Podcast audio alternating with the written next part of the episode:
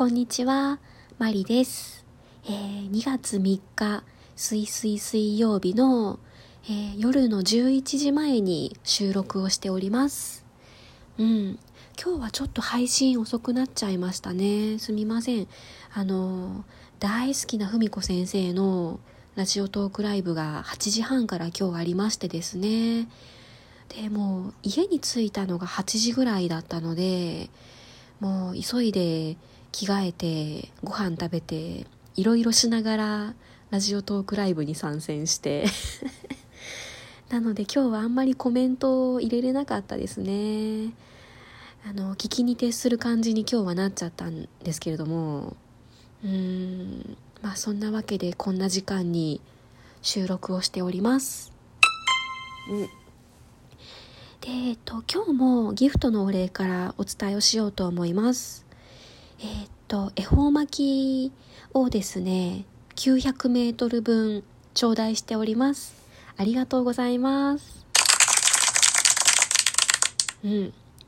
あの、全然文子先生の足元にも及びませんけれども あの、100メーターの恵方巻きを9本頂戴しました。嬉しいですね。ありがとうございます。うん。であの恵方巻きといえばですね私さっきまでのラジオトークライブでですね文子先生にですねあの頑張って恵方巻きを送っていたわけなんです。あれ3種類ありますよね。100m1 キロ1 0キロっていう3種類があってうん私はですね頑張って1 0キロと1キロ計11キロの恵方巻きを送りました。うん。でまああの 間違えて送ったんじゃありませんよねっていう感じで言われちゃったんですけれどもえ大丈夫です。あの間違いではなくてちゃんと送ろうと思って送りました。うん。でなんで私があんなに張り切っていたかと言いますとですね。あの50キロあったらどこまで行けるかみたいな話を皆さんで盛り上がってるのを聞いてましてですね。これだと行きの分しかないよなって私思いながら聞いてたんですね。うんその60キロまであったら姫路とか福井の方まで行けるとかそんな話をしてたんですけれども、まあ、それってあくまで行き行きと帰りの行きだけの話なんですよね。でまあ実際文子先生がその旅行券をもらって一人でバイオリン弾きに行かれるとしたらまあ帰りの分ぐらい自分で負担するっておっしゃるかもしれないんですけれどもやっぱり往復分いるわけなんですよね行ったからには帰らないといけないのでうんって考えるとあの恵方巻きの距離は少しでも長いに越したことはないのかなって私は思ったわけなんですよ。うん、なので、まあ、少しでも貢献しようと思いまして11キロの恵方巻きをお送りしたわけです。うん、誤爆ではありません。大丈夫です。そうなんですよ。あの私結構このトークでもあの文句言いながら銀行の仕事を続けているわけなんですけれども、まあ、やっぱりあの収入があるからこそのそのバイオリンのメンテナンスとかでお金を使うことができたりレッスンに通うことができたりあとは大好きな文子先生にギフトを送ることができたりうんなんか最近あんまりその服とか靴とか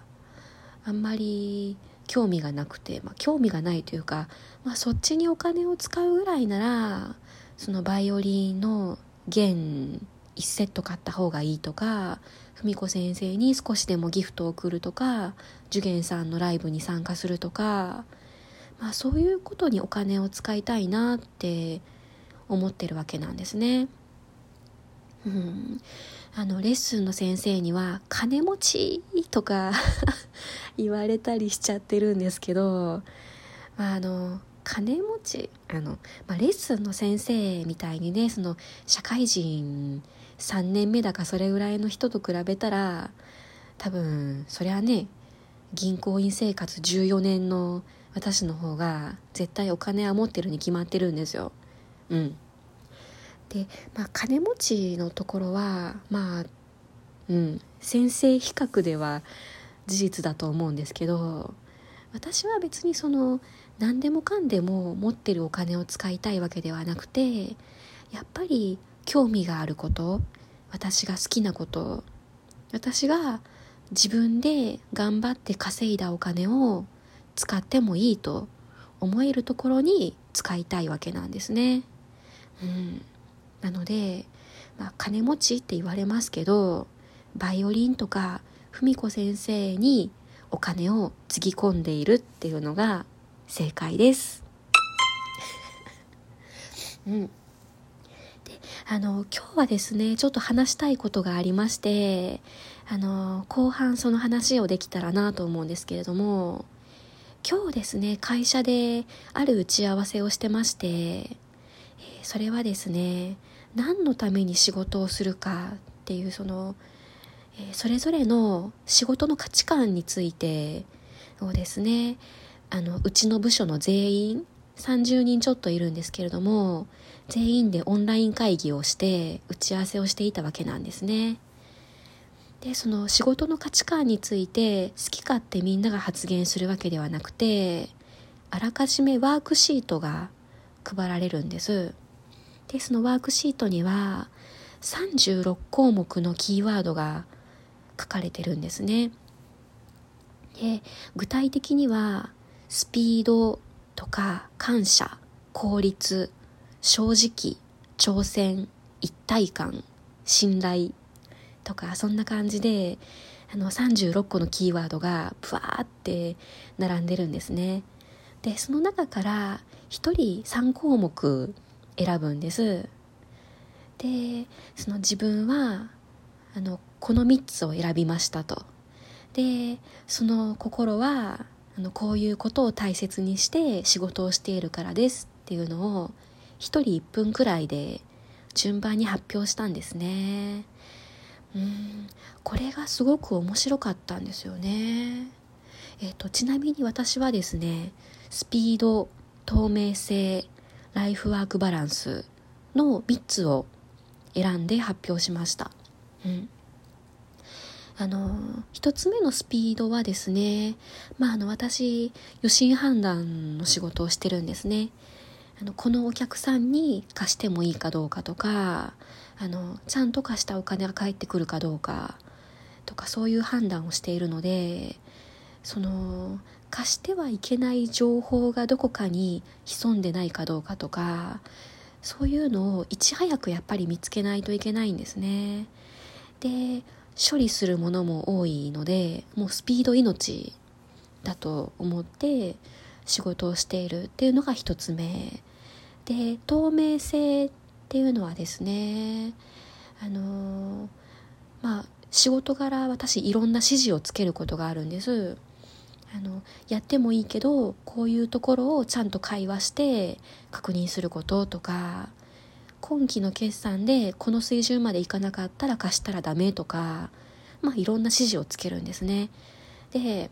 あのそれについて私がどういう計算をしてどういう分析をしてそれをつけたかっていうのをちゃんと言葉で説明をするで相手に納得してもらうっていうのを心がけるようにしてるんですね。でこれが透明性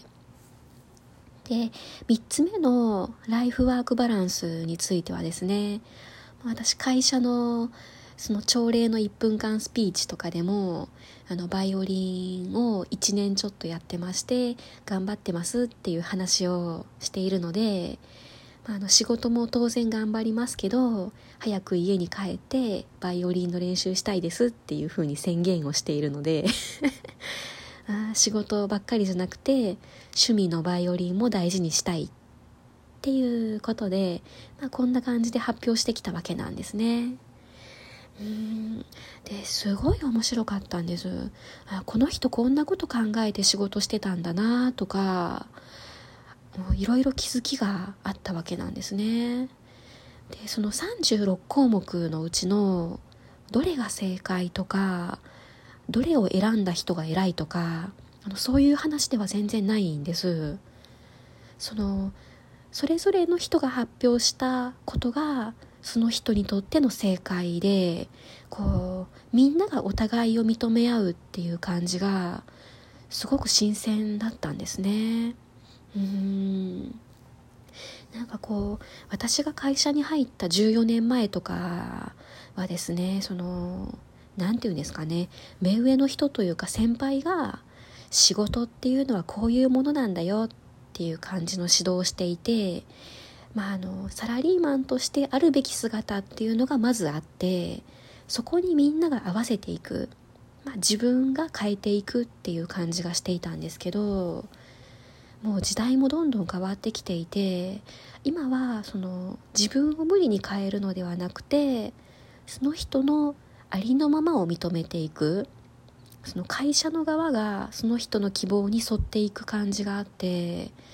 あすごくいい時代になったなと思ってるわけなんですね。うんまあその今はね自分を表現する方法が山ほどあるのであの逆に自分から発信するとか指示される方が楽っていう人はちょっと生きづらいかもしれないですけれども